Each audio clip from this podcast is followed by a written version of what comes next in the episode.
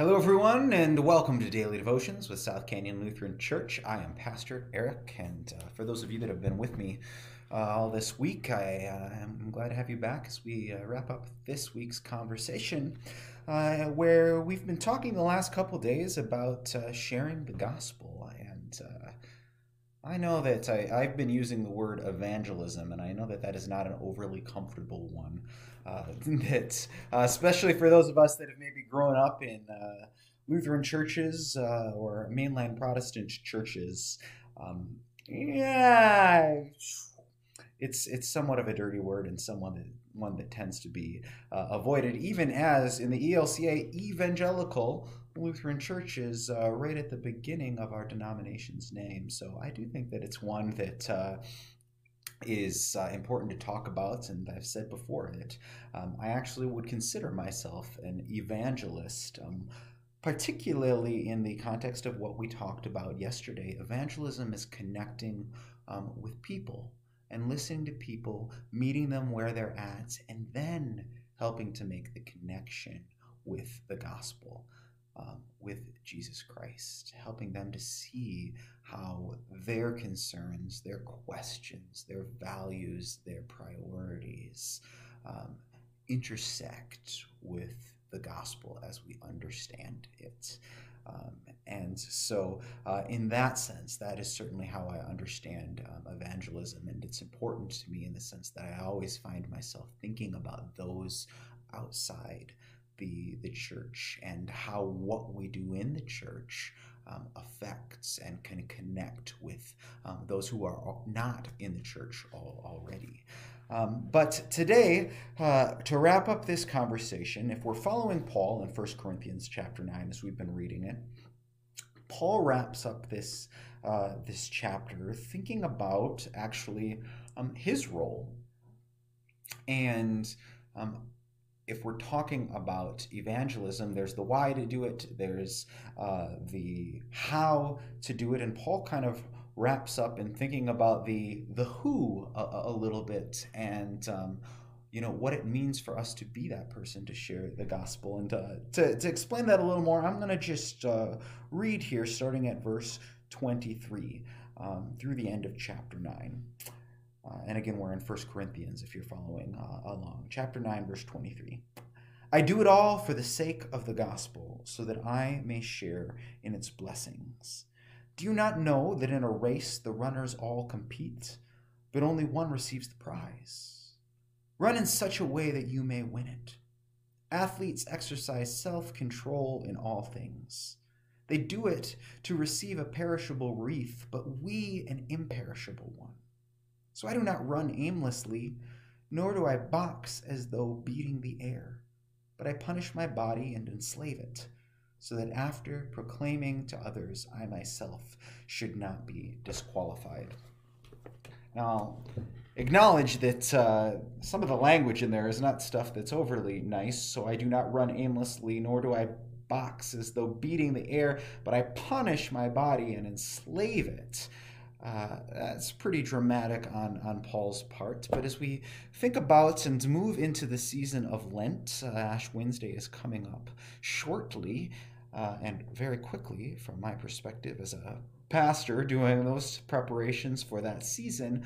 Um, Paul really is ending here by looking at kind of his own role and what he does um, to be able to do everything that we've talked about. Um, and Going back to our conversation on Monday, I'd encourage you to not read anything that he's talking about in the sense of this is something that you need to do to be saved. Um, as we talked about uh, there on Monday, there is nothing that we can do uh, to save ourselves or to earn God's love for us. Um, but everything that Paul is talking about doing for himself uh, is for the sake of the neighbor. Um, it's for the sake of being able to love our neighbors. And um, what I think Paul is getting at here is that if, as we talked about on Tuesday, sharing the gospel is an overflowing of, um, of our own faith, well, then in order to do that, we need to take care of ourselves. We need to nurture and grow in our own faith? How can we share our experience of God with other people if we aren't attending to that experience of God, if we aren't seeking through prayer and study of Scripture and participation in the community of faith that is the church, how can we share that experience with others if we aren't participating in that experience ourselves? And so I think that Paul is getting at that point precisely that if we are not participating and growing in our own faith, then we can't possibly share that faith with other people. And so, for the sake of our neighbor, it's really important that we care for ourselves. Um, and the season of Lent, as we approach it, is really about um, coming back to God um, through spiritual disciplines um, drawing closer to God, not for our own sake that we may save ourselves, um, but for the sake of our neighbor. Um, that we can share our own experience of God, which is constantly being renewed through our own life of faith, through our spiritual disciplines and our participation in the community of faith. Um, and so the last uh, invitation here is take care of yourself. Nourish your own faith. Grow in your own faith. Again, not because you need to to somehow earn your place in your relationship with God, but because it is out of your faith that you'll be able to care for your neighbors as that faith overflows.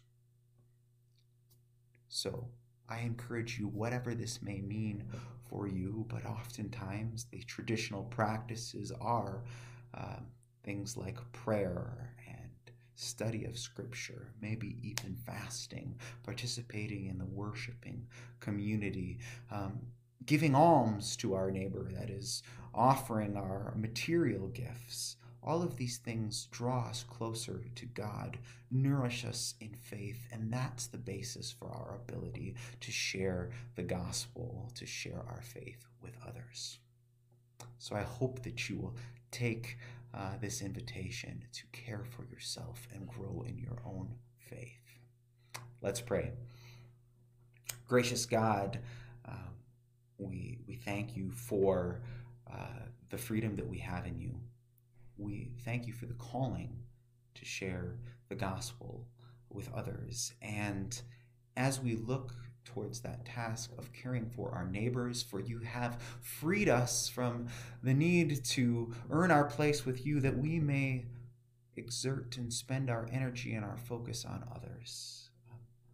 But help us to take care of ourselves and to grow in our own faith, that we may pass that on uh, to the neighbors who maybe do not have a relationship with you yet. Strengthen our relationship that we may pass that on to you, to others.